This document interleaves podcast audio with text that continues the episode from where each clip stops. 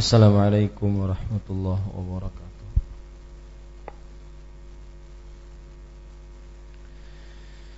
Bismillahirrahmanirrahim.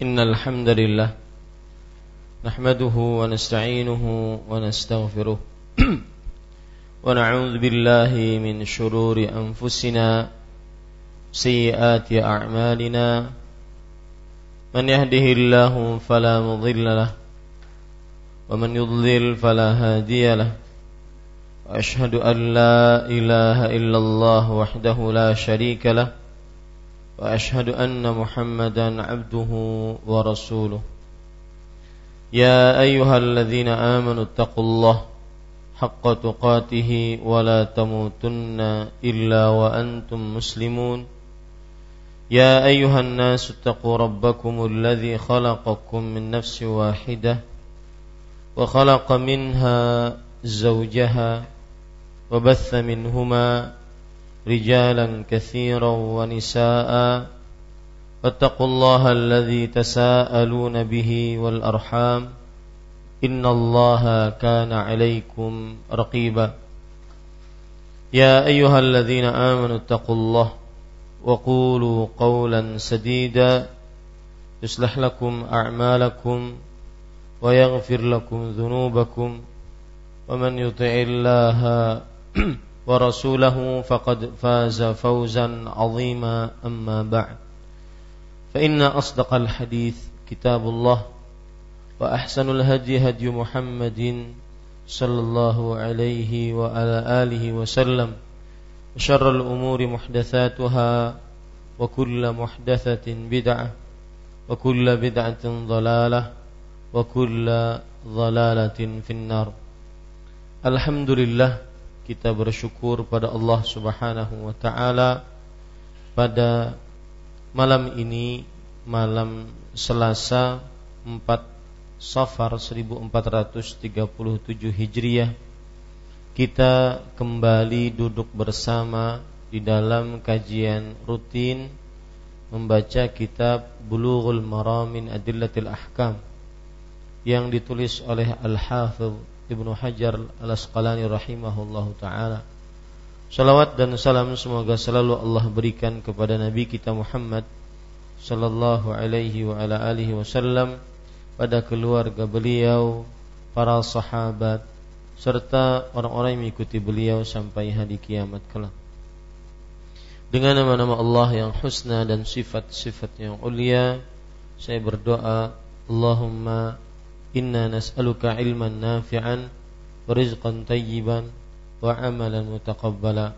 Wahai Allah, sesungguhnya kami mohon kepada Engkau ilmu yang bermanfaat, rezeki yang baik, dan amal yang diterima. Amin ya rabbal alamin. Bapak ibu saudara-saudari yang dimuliakan oleh Allah subhanahu wa ta'ala, pada pertemuan kali ini kita masih membicarakan kitab At-Taharah pada babul haid, bab haid, kitab bersuci, bab haid. Dan pada pertemuan kali ini kita membaca hadis-hadis yang berkaitan dengan apa saja hukum-hukum yang dikenakan terhadap wanita haid. Hadis dari sebenarnya hadis dari mulai nomor seratus lima puluh lima itu sudah merupakan hadis-hadis yang menunjukkan tentang hukum-hukum yang berkaitan dengan wanita haid. Seperti wanita haid tidak boleh digauli seperti wanita suci pada kemaluannya. Ini hukum ya, jadi mulai hadis yang ke seratus lima puluh lima sampai sekarang hadis yang akan kita baca nanti sampai hadis ke seratus enam puluh tiga itu semuanya adalah hadis-hadis yang berkaitan dengan ahkam tarattaba alaihil haid. Artinya ahkam tarattaba alal haid, hukum-hukum yang dihadapi dalam kondisi haid. Dan berarti kita sudah ambil satu hukum berdasarkan hadis yang ke-seratus lima puluh lima, seratus lima puluh enam dan seratus lima puluh tujuh bahwa haid salah satu hukumnya adalah seorang wanita yang haid diharamkan untuk digauli pada kemaluannya, diharamkan untuk digauli pada kemaluannya.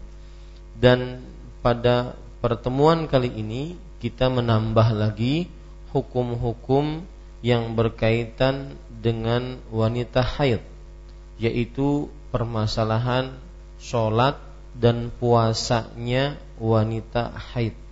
Sholat dan puasanya wanita haid. Kita baca hadis yang ke-seratus lima puluh delapan. وعن أبي سعيد الخدري رضي الله عنه قال قال رسول الله صلى الله عليه وسلم أليس إذا حاضت لم تصلي ولم تصم متفق عليه في حديث طويل.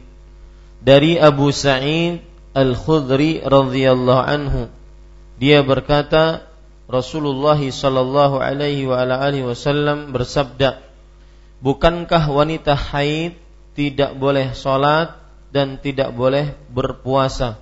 Muttafaqun alaih, dalam hadis yang panjang. Bapak ibu saudara-saudari yang dimuliakan oleh Allah subhanahu wa ta'ala, poin pertama dari hadis ini adalah biografi dari Abu Sa'id al-Khudri. Sering sudah kita melewati tentang Abu Sa'id al-Khudri. Nama asli beliau siapa? Sa'ad Sa'ad bin Malik bin Sinan, Abu Sa'id al-Khudri radhiyallahu anhu, dan beliau termasuk dari faqihul Madinah, termasuk dari ulamanya para sahabat di kota Madinah. Ya, ulamanya para sahabat di kota Madinah. Dan eh, sering sudah kita lewati tentang Abu Sa'id al-Khudri ini. Jadi tidak terlalu kita ingin ulang. Kita langsung masuk kepada poin yang kedua, yaitu makna dari hadis ini. Dari Abu Sa'id al-Khudri radhiyallahu anhu, dia berkata, yaitu beliau bercerita tentang Rasulullah sallallahu alaihi wasallam, bahwa Rasulullah sallallahu alaihi wa ala alihi wasallam bersabda, "Alaysa idza hadat lam tusalli wa lam tasum?" Bukankah wanita haid tidak boleh salat dan tidak boleh berpuasa? Bapak ibu, saudara-saudari yang dimuliakan oleh Allah Subhanahu wa taala, perkataan Rasulullah sallallahu alaihi wasallam ini sebenarnya adalah jawaban dari pertanyaan seorang sahabat Nabi. Saya ulangi, sabda Rasulullah yang kita baca sekarang adalah jawaban dari pertanyaan para sahabat Nabi radhiyallahu anhum. Saya bacakan hadisnya secara lengkap sehingga kita bisa memahami hadis ini dengan baik. Saya bacakan, hadis diriwayatkan oleh Imam Bukhari. Makanya lihat, perhatikan di akhir hadis penulis mengatakan muttafaqun alaih, dalam hadis yang panjang. Nah, ini ini panjangnya ini yang akan saya baca. Ya, yang akan saya baca ini panjangnya. Lihat, perhatikan. Hadis diriwayatkan oleh Imam Bukhari dari Abu Sa'id al-Khudri radhiyallahu anhu. Beliau bercerita, "Kharaja Rasulullah sallallahu alaihi wa ala alihi wasallam fi adha aw fi fitrin ilal musalla famarra 'alan nisa." Artinya, Rasulullah sallallahu alaihi wasallam keluar pada salat Idul Adha atau pada salat Idul Fitr. Atau ini perlu dicatat, dalam bahasa atau di dalam ilmu hadis biasanya perawinya yang ragu-ragu. Hmm. Kalau ada kata-kata atau biasanya perawinya yang ragu. Ya. Catatnya gimana Ustaz? Catatnya adalah apabila ada dalam periwayatan hadis kata atau, maka biasanya perawinya yang ragu-ragu. Apakah ini, apakah itu?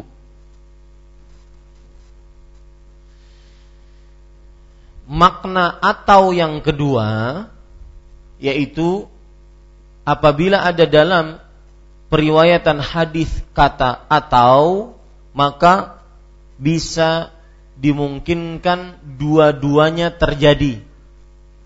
Bisa dimungkinkan dua-duanya terjadi. Seperti dalam hadis ini, Rasulullah sallallahu alaihi wasallam keluar pada salat Idul Adha atau pada sholat Idul Fitr. Berarti maknanya dua di sini, yaitu Rasulullah shallallahu alaihi wasallam bersabda pada sholat Idul Adha, mungkin juga, nah itu gitu, mungkin juga pada sholat Idul Fitr. Atau yang pertama maknanya apa? Maknanya ragu, dia ragu, perawinya ragu, entah ini atau itu. Atau yang kedua maknanya yaitu bisa dua-duanya terjadi. Entah pernah terjadi di zaman Rasulullah salat Idul Adha atau salat Idul Fitr. Dua-duanya terjadi. Nah, ini makna atau. Saya lanjutkan. Rasulullah sallallahu alaihi wasallam keluar pada salat Idul Adha atau salat Idul Fitr menuju musalla. Musalla lapangan luas. Dari sini kita ambil pelajaran bahwa salat Idul Adha, Idul Fitr sunnahnya di lapangan. Buktinya Rasulullah sallallahu alaihi wasallam meninggalkan Masjid Nabawi yang di dalamnya salat seribu salat. Beliau tinggalkan. Ya, karena itu nas. Yang sholat di Masjid Nabawi dapat seribu sholat, di luarnya tidak dapat sholat.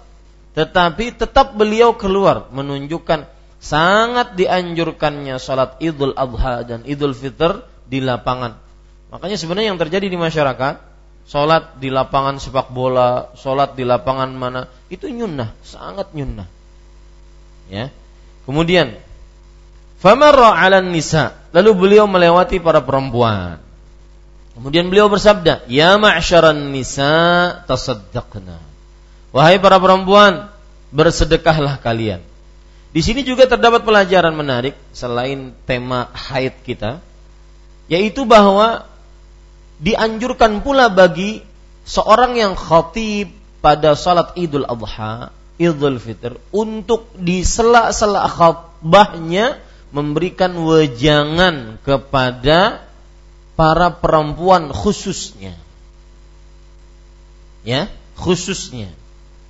Baik itu dia di atas mimbarnya atau berjalan ke tempat perempuan. Ya, atau berjalan ke tempat perempuan. Dikira kalau seandainya menimbulkan fitnah maka di mimbarnya saja. Karena mungkin kalau seandainya khatibnya turun dari atas mimbar untuk saat sekarang, tidak seperti zaman Rasulullah. Khatibnya turun di atas mimbar, kemudian pergi melewati perempuan, maka babinanya bukahan berataan. Maka ya, para ikhwan yang dirahmati oleh Allah Subhanahu wa taala, mungkin di atas mimbar. Yang jelas diselipkan pesan, nasihat, wejangan, wasiat untuk para perempuan pada khutbah Idul Fitr atau Idul Adha. Wahai para perempuan, bersedekahlah kalian. Ini perintah dan sangat dianjurkan untuk perempuan untuk mengerjakan perintah ini. Tasaddaqna fa inni ra'aitukunna aktsara ahlin nar. Bersedekahlah kalian, sesungguhnya aku melihat kalian penghuni paling terbanyak.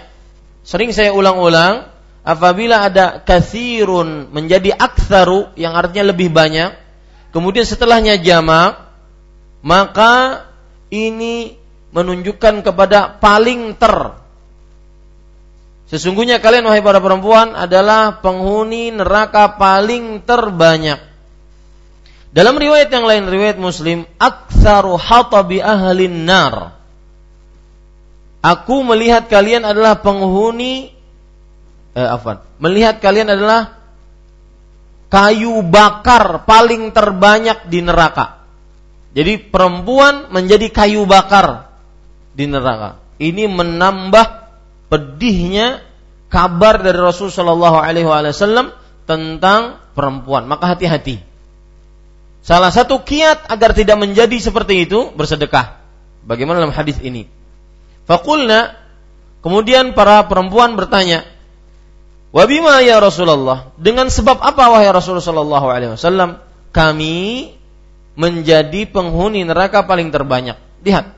Di sini bantahan terhadap orang-orang orientalis, orang-orang yang e, sering mendahulukan hak asasi manusia, orang-orang yang uh, feminin, uh, apa, emansipasi wanita, yang mengatakan Islam adalah agama yang tidak menjunjung perempuan. Ini dusta.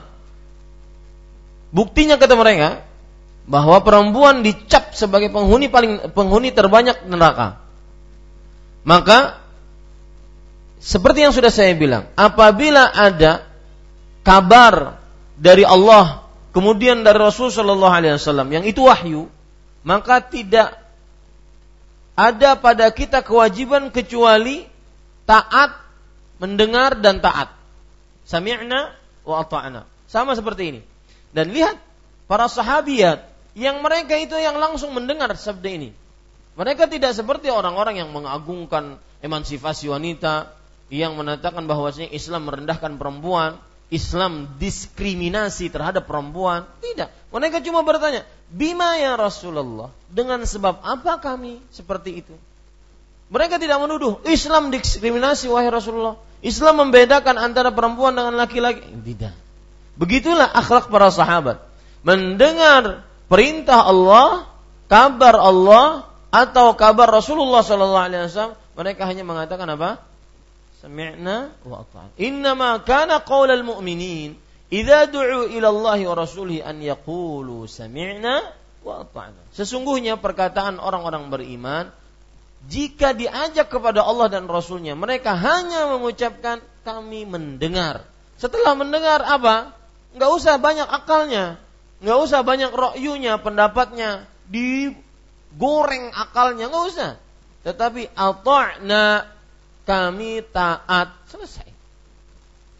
Jadi perkataan perempuan ini adalah bantahan untuk orang-orang yang senantiasa mengatakan Islam membeda-bedakan antara laki-laki dan perempuan, Islam tidak sesuai dengan hak asasi manusia dan semisal. Kita lanjutkan. Kemudian Rasulullah sallallahu alaihi wasallam menjawab, tukthirnal la'na wa takfurnal asyya. Kalian wahai perempuan banyak melaknat. Melaknat artinya adalah mencaci maki istri. Apa? Suami. Ya, mencaci maki suami. Baik, it, sering didengar dan ini terbukti. Ya, ini kabar terbukti. Sering kadang-kadang di antara para perempuan menceritakan suaminya yang buruk. Ya. Ma si bintu antara suami, antara istri dengan istri, atau sang perempuan sebagai status istri dia ceritakan kepada laki-laki lain dan semisal. Ya, ini termasuk daripada tukthirnal la'na wa takfurnal asyir. Pernah seorang suami mengatakan kepada saya bahwa uh, susah Ustaz diajak bermusyawarah. Saya ngomong sepatah kata, sidin seratus kata. Ini contoh daripada perempuan tukthirnal la'na wa takfurnal asyira, dan kufur terhadap kebaikan per, uh, suami. Kemudian Rasulullah sallallahu alaihi wasallam bersabda, "Ma ra'aitu min naqisati aqlin wa dinin adhhaba li lubbir rajulil hazimi min ihdakunna." Artinya, aku tidak pernah melihat dari wanita-wanita yang kurang akal dan agama lebih menghilangkan, melenyapkan otak seseorang yang tegar dari kalian, wahai para perempuan. Maksudnya, perempuan sering sekali melemahkan lelaki. Padahal lelaki tersebut, dia orang yang berakal, orang yang kuat, orang yang tegar, kokoh, tapi ketika di hadapan perempuan, ya, melempem seperti kerupuk kena air. Ya, betul kisahnya. Ya. Baik. Qulna, lalu kami bertanya lagi, "Wa ma nuqsanu dinina wa aqlina?" Lihat, ini pertanyaan-pertanyaan tidak sama sekali untuk menyanggah sabda Rasul. Mereka hanya ingin istifsar. Hanya ingin bertanya apa sebabnya agar kami menjauhi. Apa yang menyebabkan kami kurang agama, kurang akal, wahai Rasulullah? Nah, kemudian sabda Rasul sallallahu alaihi wasallam, keluarlah ini. Alaisa syahadatul mar'ah mithlu nisfi syahadatir rajul?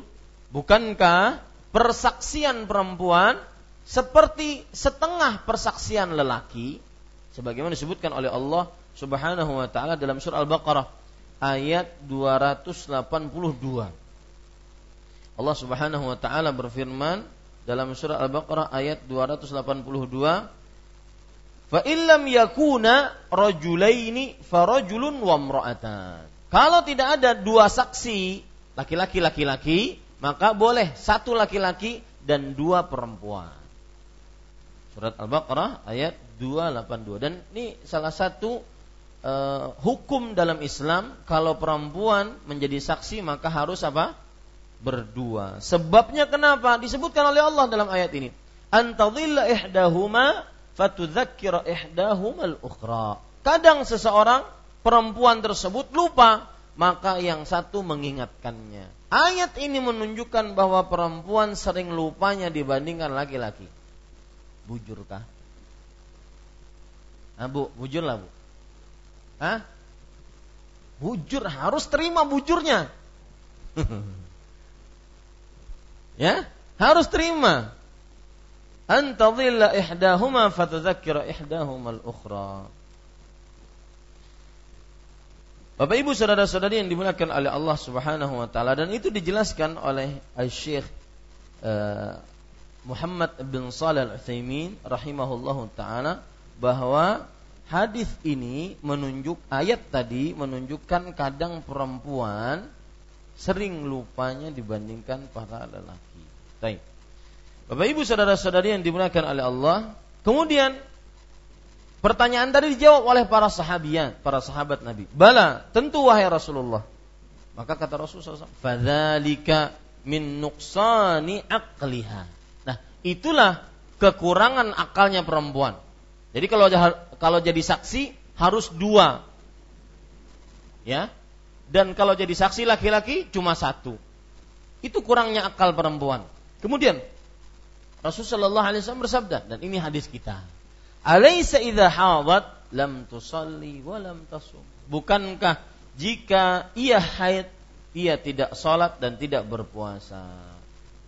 Nah, ini makanya hadis yang dibawakan oleh Al-Hafiz Ibnu Hajar Al-Asqalani rahimahullah pada nomor seratus lima puluh delapan di dalam kitabnya Bulughul Maram, ini adalah penggalan hadis, penggalan pendek sekali. Padahal hadisnya itu panjang dan banyak faedahnya. Kemudian para sahabiat menjawab, "Bala, tentu wahai Rasulullah sallallahu alaihi wasallam, fadzalika min nuqsani diniha." Maka itulah kekurangan agamanya. Agama siapa? Agama perempuan. Yaitu kurang agamanya. Baik, para ikhwah sekalian.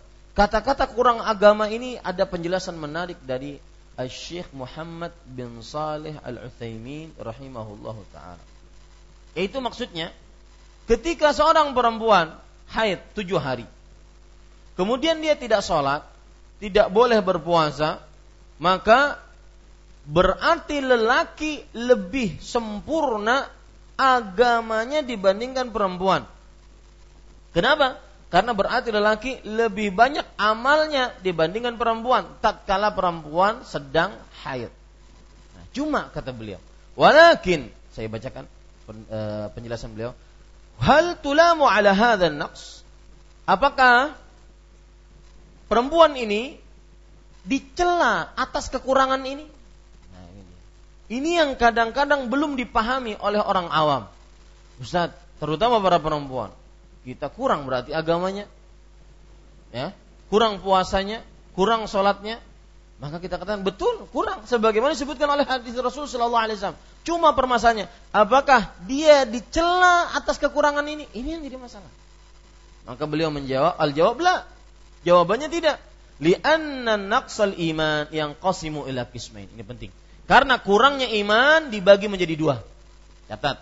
Kurangnya iman dibagi menjadi dua. Yang pertama, in kana li tarki wajibin aw fi'li ma'siyatin fahuwa nuqsanu yulamu alaih.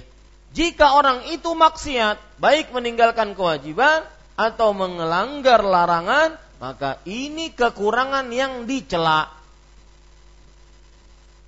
Kalau kekurangannya disebabkan karena maksiat, seperti meninggalkan kewajiban atau melanggar larangan, maka ini kekurangan yang dicela.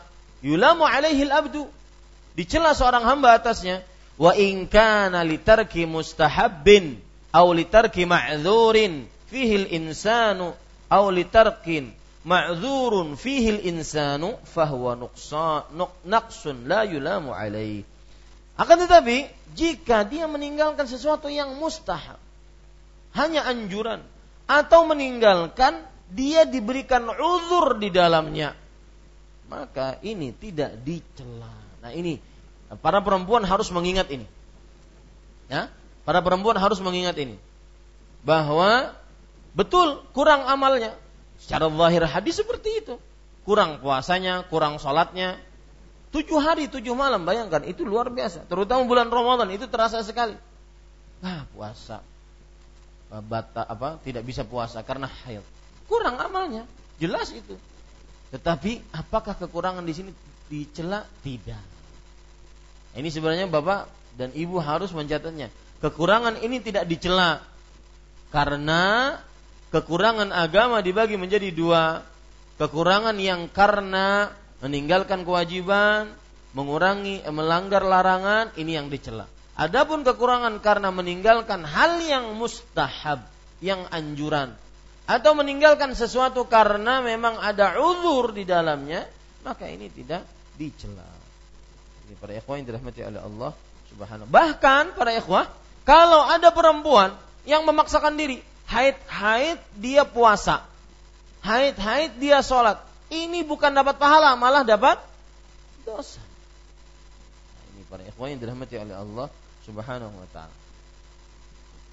Oh, sebelum kita lanjut kepada hadis selanjutnya, saya ingin bacakan riwayat yang lain lagi. Riwayat Imam Bukhari. Dalam lafaz yang lain terdapat penambahan penjelasan. Lihat. Amma nuqsanul aqli fa syahadatu imra'atain ta'dilu syahadatu rajul. Artinya, adapun kekurangan akal perempuan, maka persaksian lelaki senilai dengan afan. Persaksian dua perempuan senilai dengan persaksian satu lelaki. Fahada nuqsanul aql. Maka ini adalah kurangnya agama, kurangnya akalnya. Wa tamkuthul layaliya ma tusalli wa tuftiru fi Ramadan fahada nuqsanud din. Nah ini, ini penjelasan tambahan. Dan dia E, tidak sholat berhari-hari dan juga tidak berpuasa di dalam bulan Ramadan karena haid, maka ini adalah kekurangan agama. Nah, ini tambahannya ya, yang ingin saya bacakan. Kenapa saya bacakan? Karena biar menjadi penting bagi kita. Bapak Ibu saudara-saudari yang dimuliakan oleh Allah Subhanahu wa ta'ala,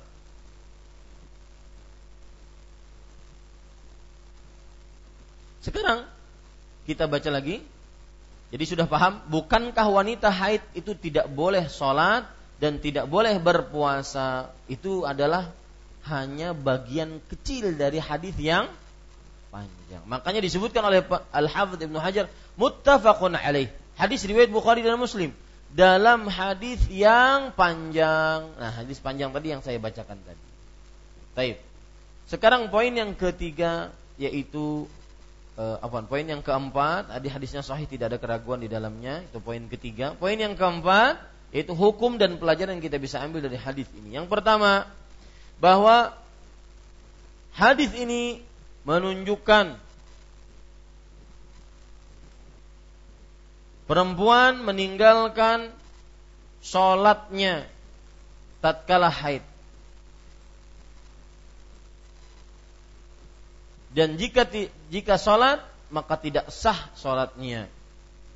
Perempuan meninggalkan sholatnya tatkala haid.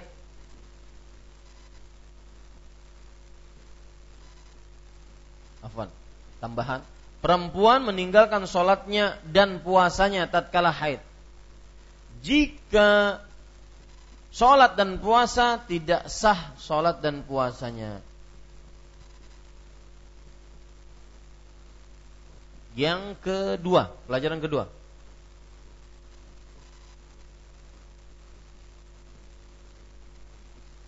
haid, eh, had, apa? Para ulama bersepakat bahwa wanita yang haid haram dan tidak sah berpuasa dan sholat. Wanita yang haid haram dan tidak sah untuk berpuasa dan sholat. Dan ini ijma, ijma, ya, ini ijma.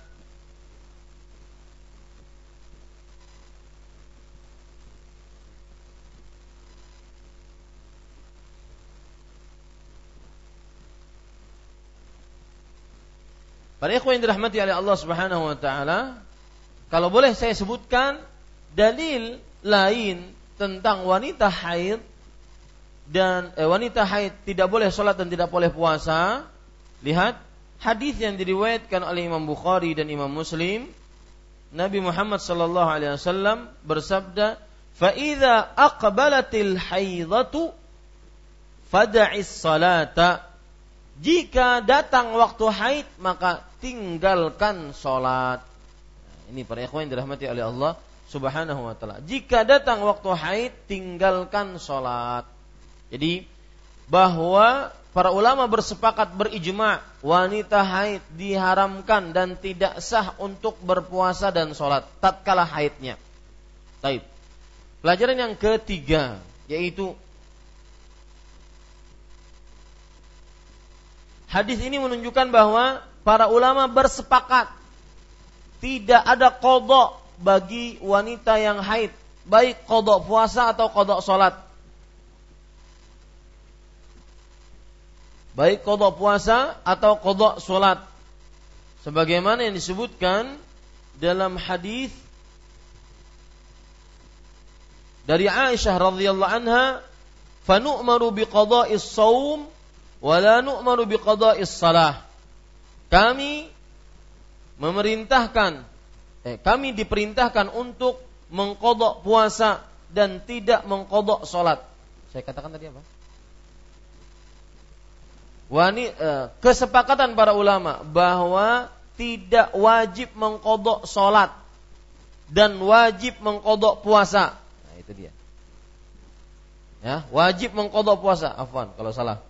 Tidak kesepakatan para ulama bahwa wajib mengqada puasa dan tidak wajib mengqada salat.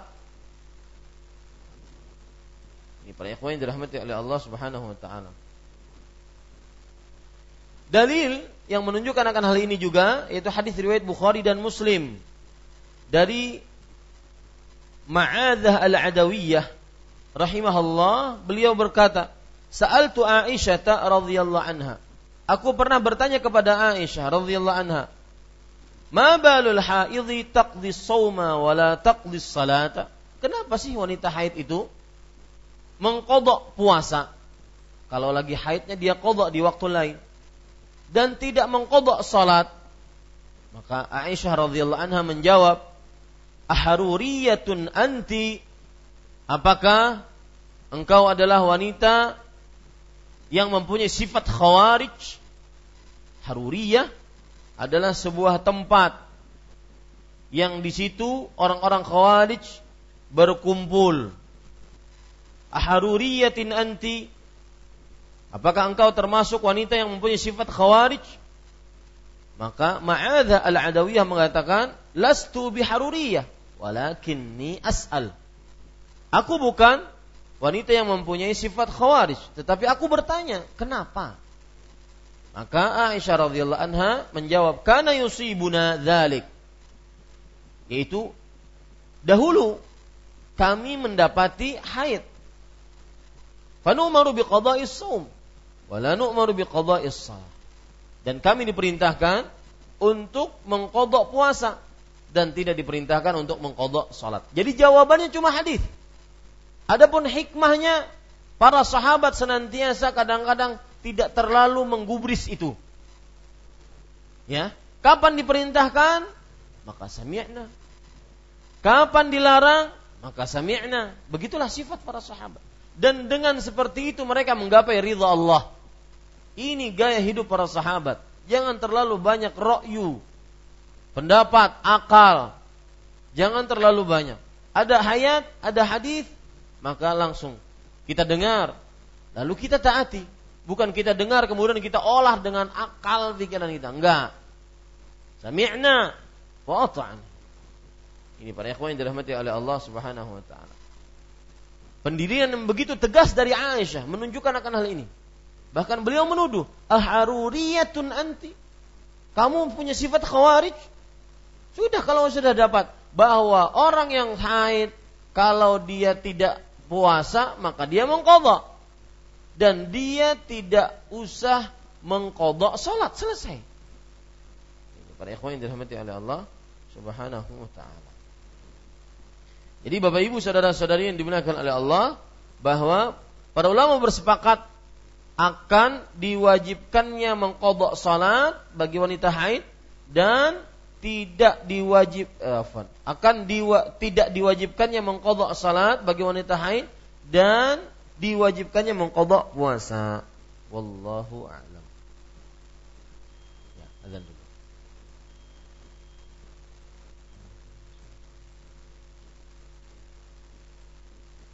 Ya. Faedah yang ketiga kita sebutkan tadi, bahwa para ulama bersepakat atas tidak wajibnya mengqadha salat bagi wanita haid, dan wajibnya mengqadha puasa bagi wanita haid, dan dalilnya sudah kita sebutkan tadi. Faedah yang keempat, yaitu bahwa hikmah dari tidak wajib mengqadha salat dan wajib mengqadha puasa disebutkan oleh Imam Al-Qayyim rahimahullah. Hikmahnya apa? Saya bacakan dari kitab I'lamul Muwaqqi'in. Beliau mengatakan, annal hikmata fil fi annal haidha taqdi as-shauma wa la taqdi as-salata. Hikmah bahwa wanita haid mengqadha puasa dan tidak mengqadha salat. Annas salata tatakarraru kulla yaumin. Salat itu berulang-ulang dikerjakan setiap hari. Minimal sehari semalam berapa rakaat? tujuh belas rakaat. Wal haidu yatakarraru kullu syahrin ghaliban. Sedangkan wanita haid berulang-ulang haidnya, mayoritas para ulama, mayoritas para wanita berulang-ulang haidnya setiap bulan. Fa il fal ilzamu biqada'iha fihi masyaqqatun. Maka mewajibkan perempuan haid tatkala sucinya dia mengqadha uh, salatnya, ini terdapat di dalamnya kesulitan. Kama anna fi salatiha ayyamat tuhri ma yughniha an salatil ayyamil haid. Sebagaimana dia di dalam salatnya pada waktu sucinya itu sudah mencukupi di waktu ha, salatnya pada waktu haidnya. Fayahsulu laha maslahatus salah fi zamanit tuhri litakarruriha kulla yaum. Maka terdapat untuk perempuan kebaikan sholat pada masa suci, karena berulang-ulang dia lakukan sholat tersebut di waktu eh, di setiap harinya ketika dia suci. Bi khilafis shaum, beda dengan puasa. Fa innahu la yataqarrar. Sesungguhnya puasa tidak berulang-ulang, bal huwa syahrun wahidun fil 'am. Tetapi puasa Ramadan hanya satu bulan Ramadan di dalam satu tahun. Falau saqata anha fi'luhu bisababil haid lam yakun laha sabilun ila tadaruki nadhirihi. Kalau seandainya tidak dikerjakan puasa Ramadan, tidak ada qada disebabkan haid, maka dia tidak ada kesempatan untuk mengulang puasa tersebut. Beda dengan sholat tadi. Sholat kenapa tidak diulang? Karena setiap hari pun dia dia sholat. Paham ini? Ya, begitu. Lihat perkataan para ulama begitu daqiq, begitu rincinya.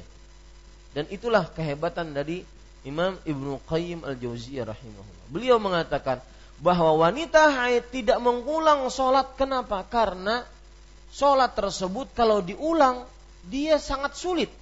tujuh belas rakaat per hari, kemudian eh, kali tujuh. Berapa? tujuh belas kali tujuh.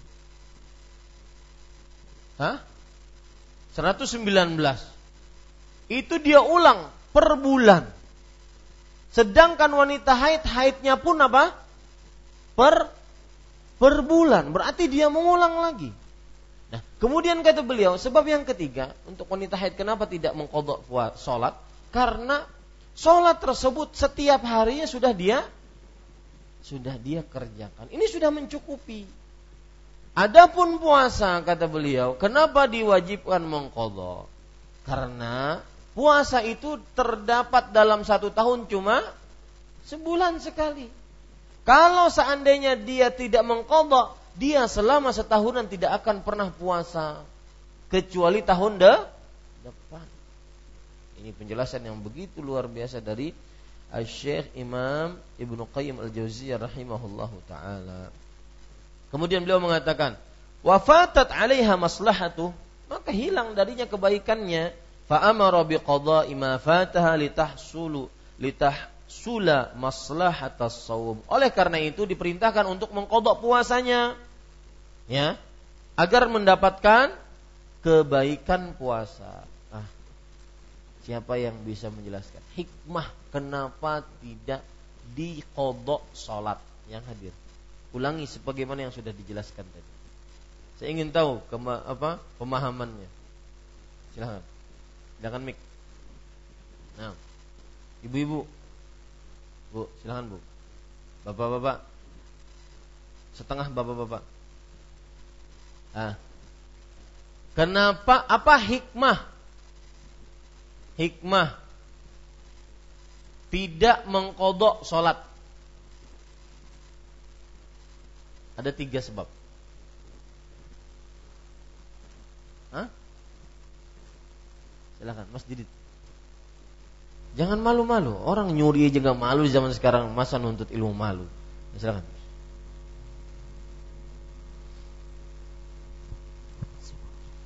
Sebab uh, pertanyaannya jawab tahu, tahu ya. Mengapa? Kenapa apa atau apa hikmah perempuan tidak mengqadha sholat ketika haidnya? Ya, pertama uh, mungkin uh, karena kalau mengqadha sholat itu akan memberatkan wanita, Pak Ustaz. Satu, mengqadha sholat akan memberatkan wanita. Bisa dijelaskan hal ini yang satu ini? Iya, uh, karena dari uh, misalnya wanita itu haid seminggu dan uh, dia harus mengerjakan tujuh belas kali tujuh belas itu yang eh tujuh belas kali tujuh itu minimal. Jadi intinya dia mengerjakan seratus tiga belas sembilan belas rakaat. Yang yang pada saat dia mengerjakan, dia pun sudah mengerjakan sholat sehari-harinya itu. Ya, dan itu beratnya di situ. Paham sampai sini, Pak? Paham, ya. Yang kedua, beratnya dari mana? Eh, yang kedua, hikmahnya apa? Hmm. Eh, Mas Farhan, kasih menambahkan.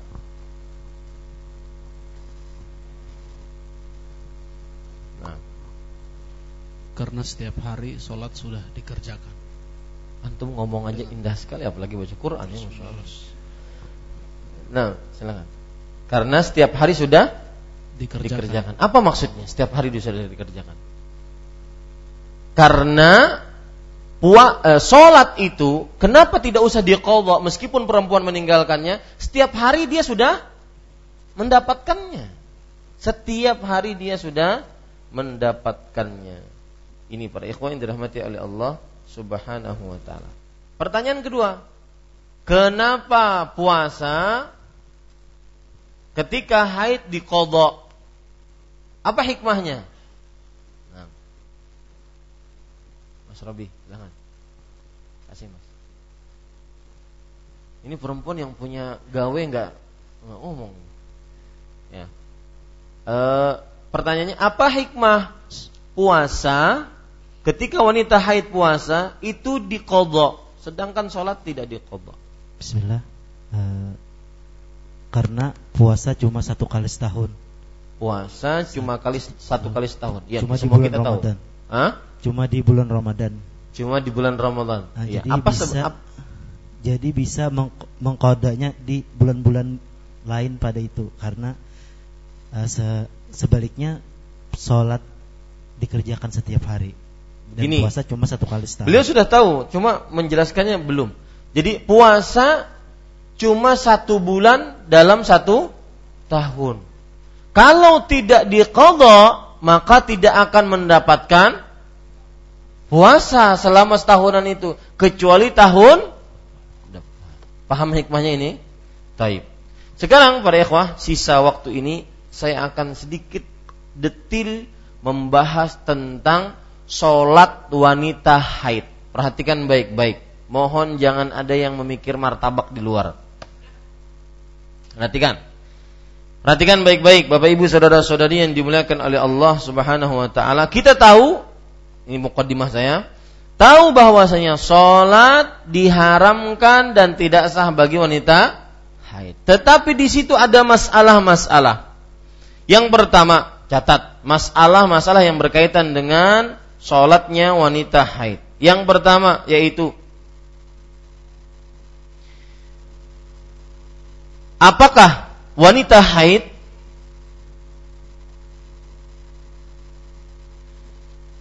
mengqadha sholatnya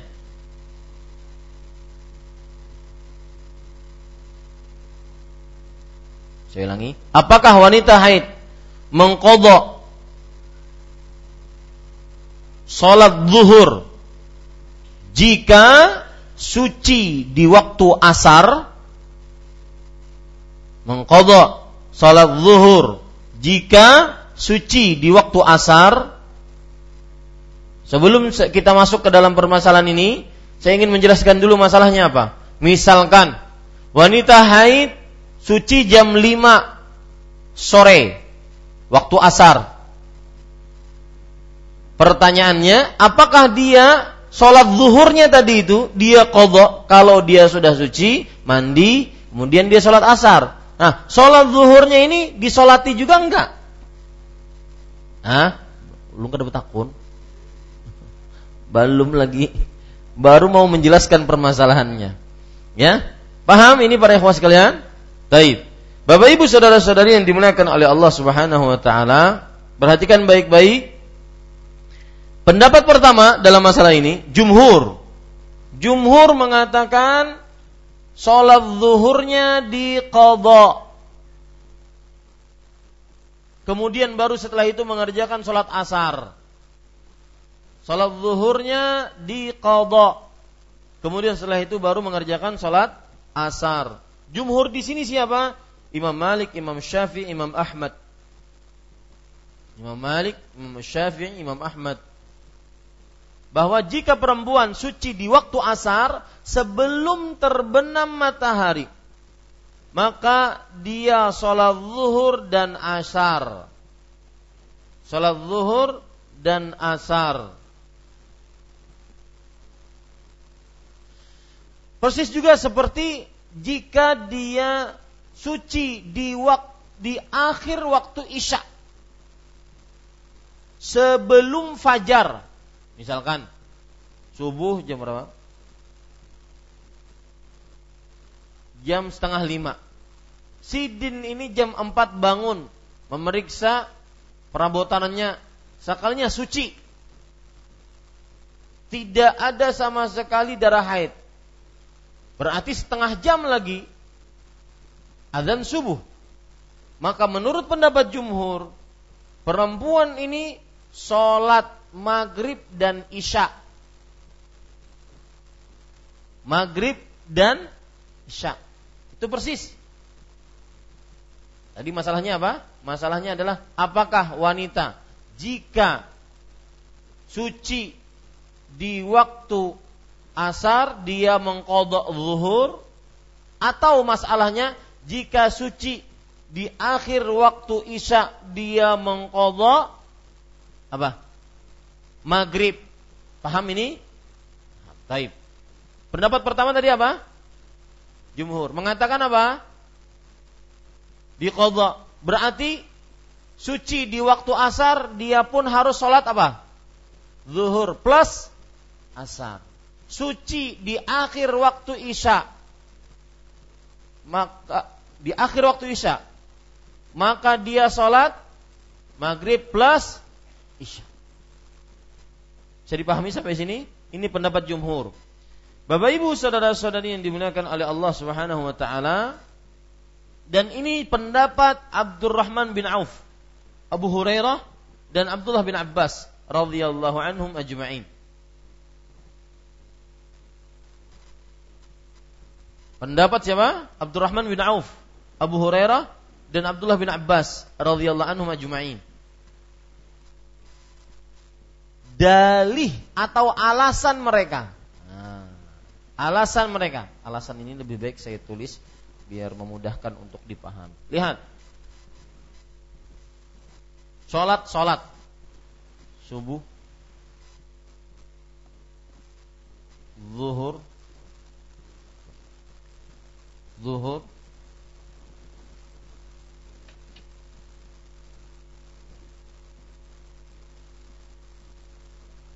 asar, maghrib, isya. Kita katakan tadi alasan jumhur kenapa orang yang suci di sini dia harus mengqadha zuhur dan asar, atau mengqadha zuhur dan melaksanakan salat asar. Kenapa orang yang suci di sini dia harus mengqadha maghrib, berarti dia melaksanakan maghrib kemudian isya? Karena mereka mengatakan waktu kedua adalah waktu pertama dalam masa terpaksa. Apa maksudnya? Waktu kedua adalah juga waktu pertama kalau dalam keadaan terpaksa. Contoh lagi safar, boleh nggak orang sholat qasar takhir? Jamak takhir. Nah itu, itu maksud. Paham? Hmm? Waktu isya ini boleh juga mengerjakan waktu maghrib bagi siapa? Bagi orang yang dalam keadaan ter terpaksa. Paham sampai sini? Baik. Ini dalil dan alasan jumhur rahimahumullahu ta'ala. Kemudian Bapak Ibu saudara-saudari yang dimuliakan oleh Allah Subhanahu wa taala, bahkan Imam Ahmad mengatakan, "Ammatut tabi'in yaquluna hadza." Oh, ini pendapat kuat berarti ini. Para ulama tabi'in me- berpendapat dengan ini, kebanyakan mereka. Seluruh tabi'in, kebanyakan para tabi'in berpendapat ini. Maka tadi hati-hati yang menjawab kada, berhadapan lawan seluruh tabi'in kecuali Al-Hasan al Basri rahimahullahu ta'ala. Nah ini para ikhwan yang dirahmati oleh Allah subhanahu wa ta'ala. Taib. Sudah paham nih sampai ini? Dan ini adalah pendapat jumhur sebagaimana yang sudah kita katakan tadi. Pendapat yang kedua yaitu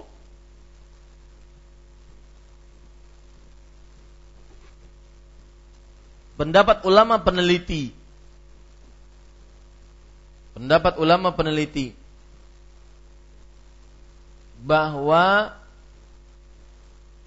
tidak ada qadha atasnya.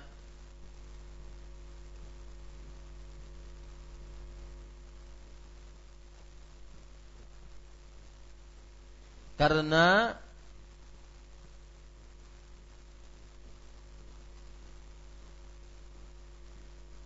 waktu sholatnya sudah lewat. Allah berfirman dalam Al-Quran, Innas salata kanat alal mu'minin kitaban mawquta. Sesungguhnya sholat diwajibkan atas orang yang beriman pada waktu-waktu yang telah ditentukan. Waktu sholatnya sudah lewat. Waktu sholat zuhurnya sudah lewat, kenapa harus diqadha? Dan dia pada waktu itu bukan orang yang wajib mengerjakan sholat. Sholat apa? Zuhur. Karena dia belum suci. Nah, seperti itu. Ini pendapat ulama peneliti, para ikhwan yang dirahmati oleh Allah Subhanahu wa ta'ala, seperti pendapat Syekhul Islam Ibnu Taimiyah, Syekh bin Baz rahimahullahu ta'ala. Baik, masalah selanjutnya,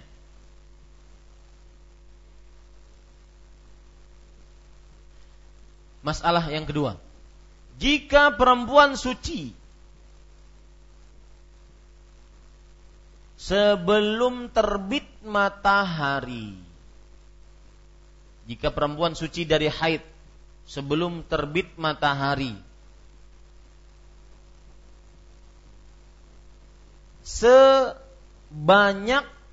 satu rakaat, maka dia sholat subuh. Jika perempuan suci dari haid sebelum terbit matahari.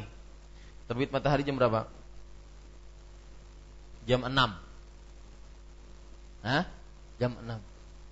Si Din ini suci jam enam kurang seperempat. Maka pendapat yang kuat adalah dia sholat subuh. Meskipun jam berapa? jam enam kurang. Sudah terbit matahari, hampir terbit matahari. Sudah tarang. Maka tetap dia sholat subuh. Berdasarkan dalil hadis riwayat Imam Muslim. Rasulullah sallallahu alaihi wasallam bersabda, "Man adraka raq'atan minas subhi qabla an tatlu'a asy-syams." Faqad adraka subha. Barang siapa, lihat hadisnya, barang siapa yang mendapati satu rakaat sebelum subuh, maka sungguh eh afwan saya ulangi barang siapa yang mendapati satu rakaat dari sholat subuh sebelum terbit matahari, maka sungguh dia telah mendapatkan waktu subuh. Ya, syaratnya apa? Sebelum terbit matahari. Kalau sudah terbit pangke, Pak. Nah, misalkan si Din suci jam sembilan pagi, sholat subuh lah? Tidak. Nah, ini para ikhwan yang dirahmati. Ini masalah yang kedua. Taib. Masalah yang ketiga, jika wanita haid dan sudah masuk waktu sholat,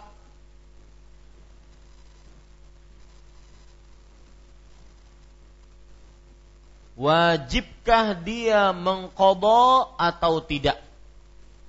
Saya ulangi, jika wanita haid dan sudah masuk waktu sholat, wajibkah dia mengqadha atau tidak? Perhatikan di sini papan tulis, ya. Masalahnya begini, wanita ini masuk waktu maghrib. Masuk waktu maghrib. Ternyata sibuk, sibuk, sibuk, sibuk, sibuk, belum mengerjakan sholat maghrib. Hendak sholat maghrib datang haid. sama. Wanita ini masuk sholat isya, sibuk, sibuk, sibuk, sinetron, episode terakhir, ya, dibukulnya sampai bertahun-tahun, subhanallah. Unya menangis, umpat juga menangis. Sidin dapat duit, kita kan dapat duit. Allah, ya, baik. Sinetron, eh, apa sinetron?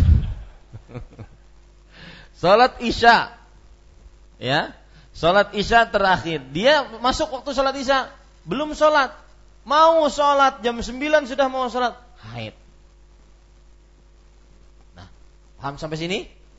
Kalau orang ini suci setelah tujuh hari, apakah salat ini tadi, ini tadi, atau ini tadi, atau ini sama saja semuanya?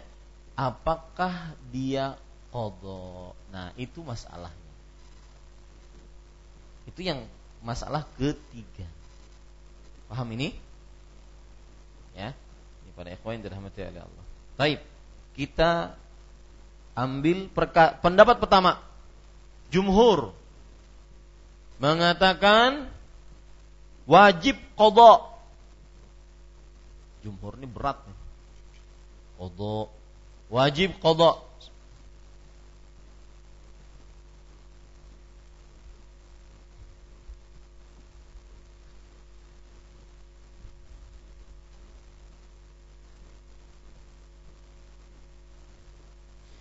Dan wajib qadha ini dibagi lagi pendapatnya menjadi lima pendapat. Yang penting wajib qadha dulu. Antum harus pahami wajib qadha. Tapi wajib qadha ini pun dibagi lagi, dirinci lagi. Ya, sanggup ya. Rincian pertama.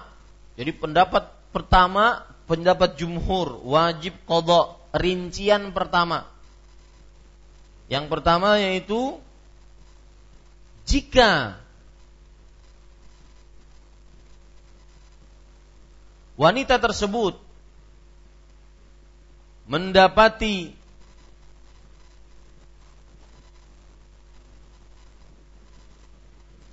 waktu sholat selama satu takbir. Satu takbir.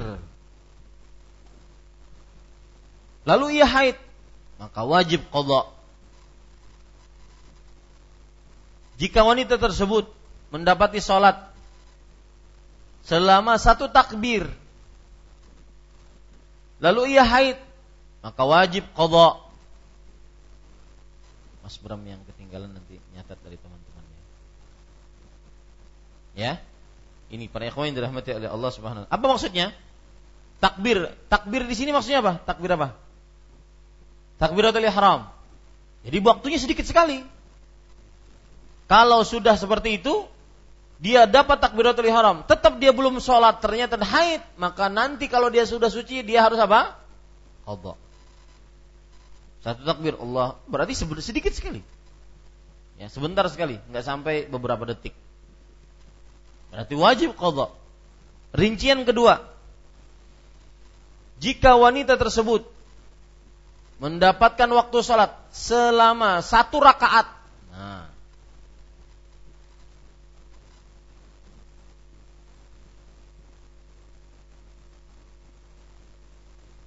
maka kemudian dia haid, wajib qadha. Kalau tadi satu takbir, yang kedua rinciannya satu rakaat.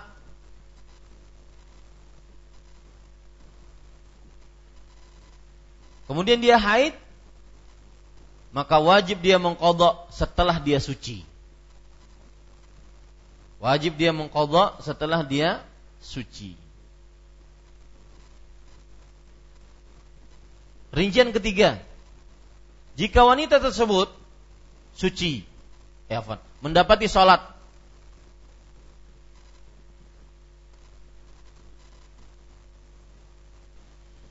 selama dia bisa mengerjakan sholat secara sempurna. Jadi kalau sholatnya subuh ya dua rakaat, sholatnya maghrib ya berarti tiga rakaat, kalau sholatnya isya yang ditinggalkan empat rakaat, sholat zuhur asar berarti empat rakaat. Jika wanita tersebut mendapati waktu sholat selama panjangnya sholat secara sempurna, kemudian dia haid, maka wajib qadha.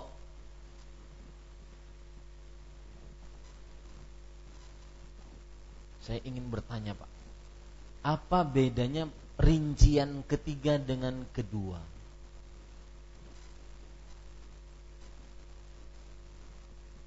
Nah, monggo, silakan, silakan, Bapak. Siapa ngaran pian? Hah? Saiful, Pak Saiful, silakan. Berarti ada beberapa Saiful kita di sini. Kenapa pian bersembunyi situ? Assalamualaikum. Ya, salam. Jika wanita yang mendapat satu rakaat itu satu takbir, maka dia mendapat haid, wajib qadha. Hmm. Itu pendapat yang kedua.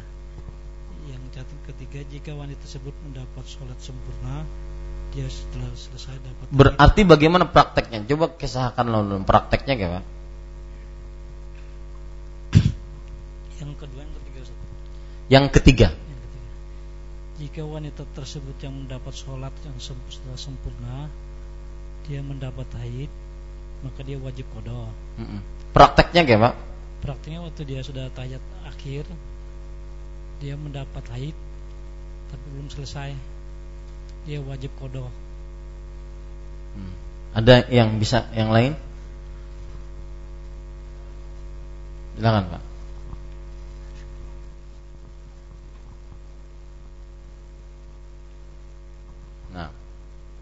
Misalnya dia empat rakaat mm-hmm. dengan satu rakaat tadi sebenarnya sama, karena dalam satu takbir satu sholat. Eh, apa? Contohkan gimana, Pak? Contohnya. Eh, yang jadi masalah ini kan qadha sholatnya, ya. Batasannya adalah pertama, rincian pertama satu takbir, rincian kedua satu rakaat, rincian ketiga satu sholat secara sempurna. Nah, contohnya ini gimana? Berarti sampai salam maksudnya. Saya saya beri contoh. Salat zuhur itu eh, jam dua belas lewat delapan. Jam dua belas lewat delapan. Berarti wanita ini kalau masuk jam dua belas lewat delapan, menurut rincian pertama, anggaplah jam dua belas lewat sembilan. Otomatis apa? Jelaskan. Sempurna sholatnya. Enggak. Saya ingin penjelasan. Nah, Mas Bahtiar. Wan. Pian digas itu kenapa? Subhanallah. Bogas sini, bogas sini, Pak. Sini Kai, sini. Pindah Kai sini Kai. Nah, iya, silakan. Ada enggak? Nah. Paham? Pertanyaannya paham? Saya ingin contohnya. Contohnya itu gimana? Contohnya. Wanita haid mendapati eh wanita mendapati waktu sholat selama satu takbir atau satu rakaat atau satu sholat sempurna, maka kemudian dia haid. Maka nanti kalau dia suci dia wajib mengqadha. Nah, silakan jelaskan. Bismillah. Yang ketiga itu yang dimaksudkan. Yang pertama dulu. Yang kedua. Ya, yang kedua ya. Yang kedua apa seperti yang dijelaskan tadi, apabila wanita haid itu dia mendapati satu rakaat salat lalu datang haid, maka wajib atasnya qadha. Dan itu sudah kita mafhum wanita salat satu rakaat. Yang ke pendapat yang ketiga tadi, jika wanita itu mendapatkan, sebentar, sebelum yang ketiga, contohkan yang kedua dulu ya. Contohnya eh, dia telah, misalkan zuhur jam dua belas lewat delapan menit. Zuhur jam dua belas lewat delapan menit. Azan, Robi azan. Okay. Nah, habis itu dia sholat, dapat waktu sholat. Hmm. Yang kira-kira dia dapat mengerjakan satu rakaat sholat. Hmm. Nah, lalu datang waktu haid, hmm. maka wajib atasnya qadha. yang ketiga, nah, ini dia berarti salah, salah, salah paham. Nah, Kak Saiful, enggak, enggak, enggak begitu pemahamannya. Silakan. Nah. Bismillah. E, sebenarnya pada intinya semua sama. Ini perbicaraan di waktu. Uh-uh. Jadi seseorang perempuan, ini perempuan Ustaz. Ya. Yeah. Tapi sebenarnya saya ada, uh, saya jelaskan dulu. Perempuan pada saat sholat, dia waktu sholat sudah masih ada. Pada saat dia takbir pertama, ini pertama dulu, lalu dia haid itu. Enggak. Sebentar. Ini salah. Salah. Salah. Nah, yang baju. Siapa nama antum? Ridwan. Iwan, Mas Iwan. Ya, silakan Mas Iwan.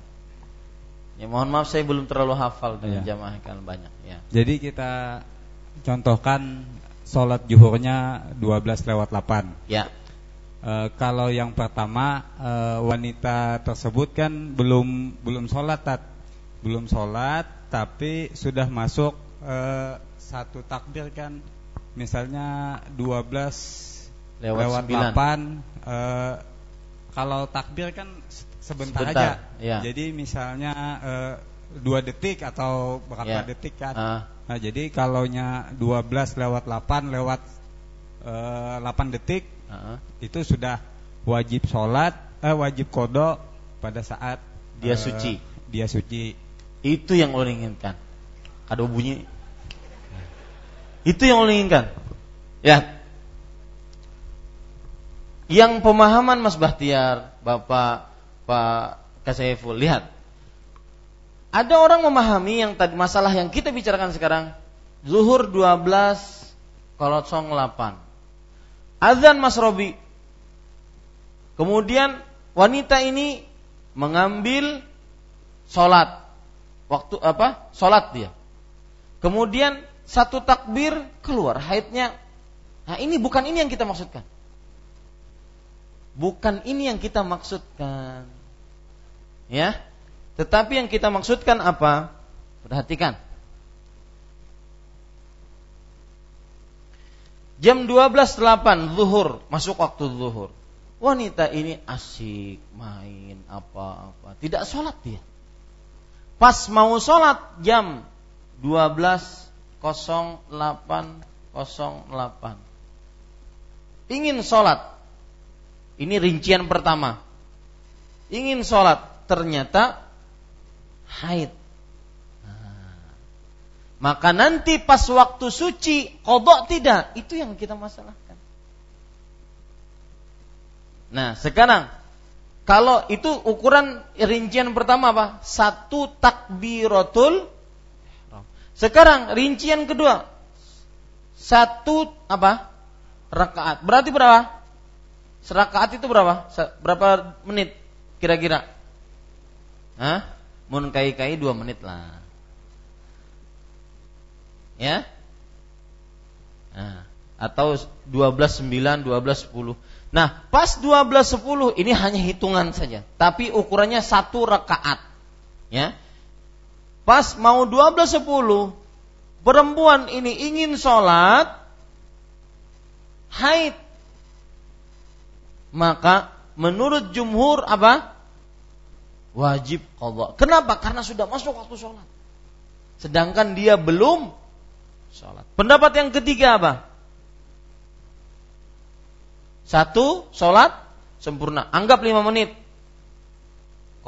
dua belas atau tiga belas. Betul? tiga belas.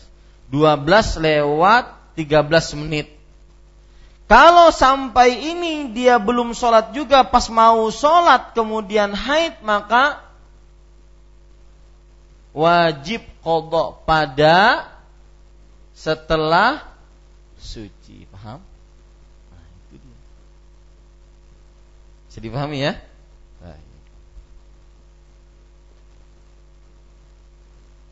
Nah, itulah yang kita jadikan ketika azan.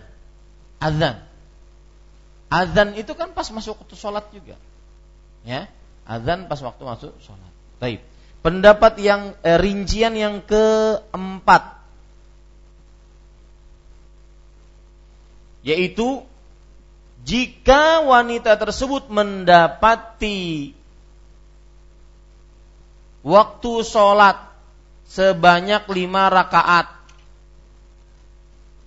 Sebanyak lima rakaat. Maka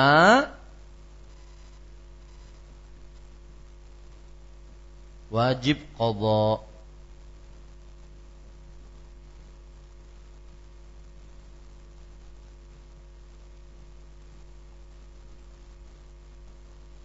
Jika dia suci. Ini pendapat pertama. Semuanya menunjukkan kepada kewajiban qadha. Jumhur. Pendapat yang kedua. Nah. Perinciannya berempat. Oh ber, iya. Lima. Perincian yang kelima. Jika wanita tersebut mendapati waktu sholat, kemudian sempit baginya waktu sholat,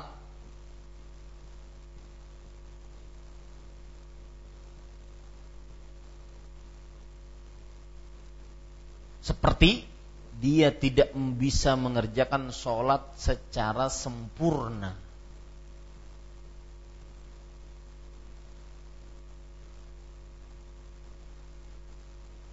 maka wajib qadha tatkala suci.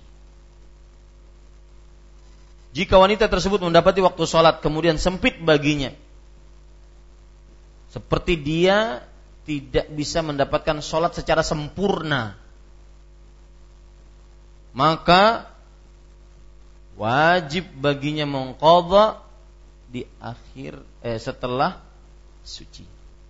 Pendapat kedua sekarang. Tidak wajib mengqadha. Pendapat kedua, tidak wajib mengqadha.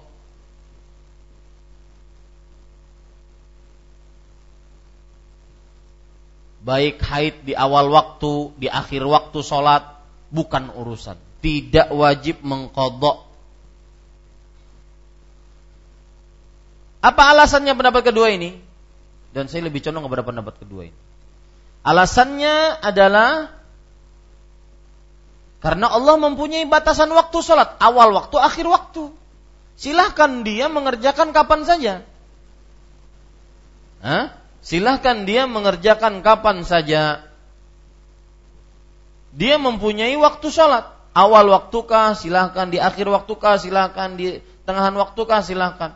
Kalau ternyata tatkala dia mau sholat ternyata haid meskipun itu di akhir waktu, maka nanti pada ke, e, waktu dia suci dari haidnya nggak ada qadha karena memang dia tidak bisa sholat karena datang haid.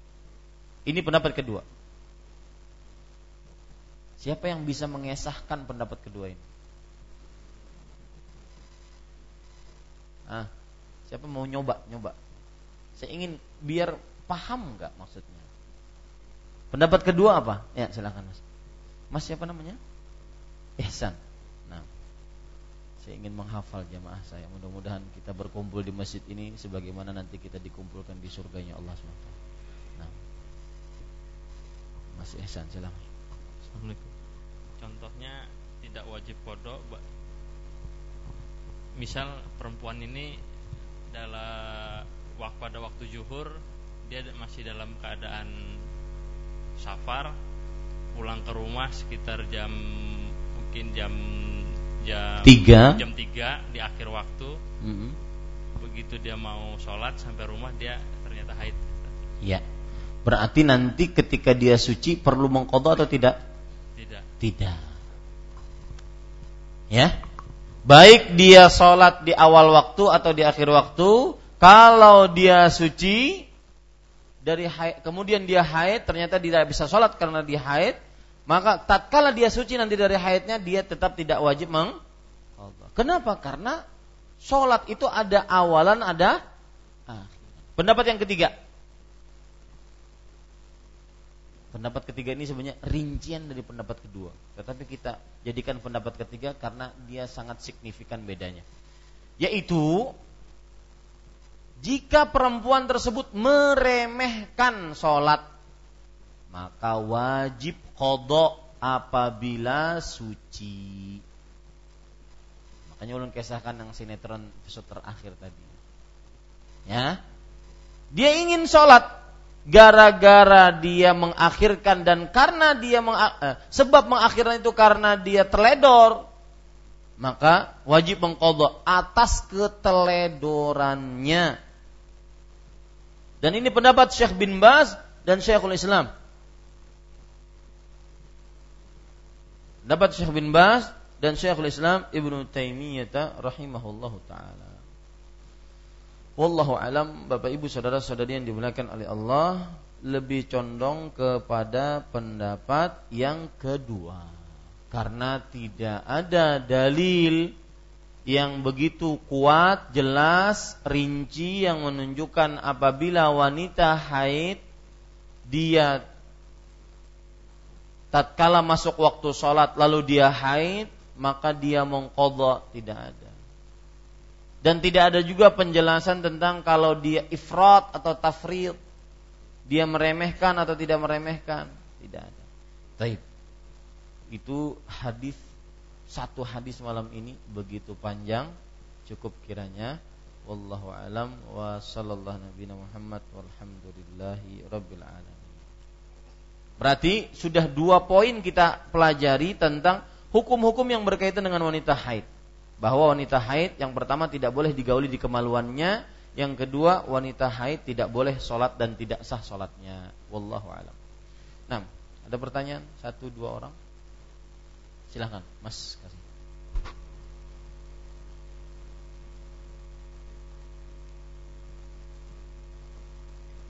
Ya, setelah ini silahkan ibu-ibu jika ingin bertanya. Bismillah, assalamualaikum warahmatullahi wabarakatuh. Barakallahu. Assalamualaikum warahmatullahi wabarakatuh. Uh, mau nanya jatah tentang perbedaan pendapat jumhur dan ulama peneliti.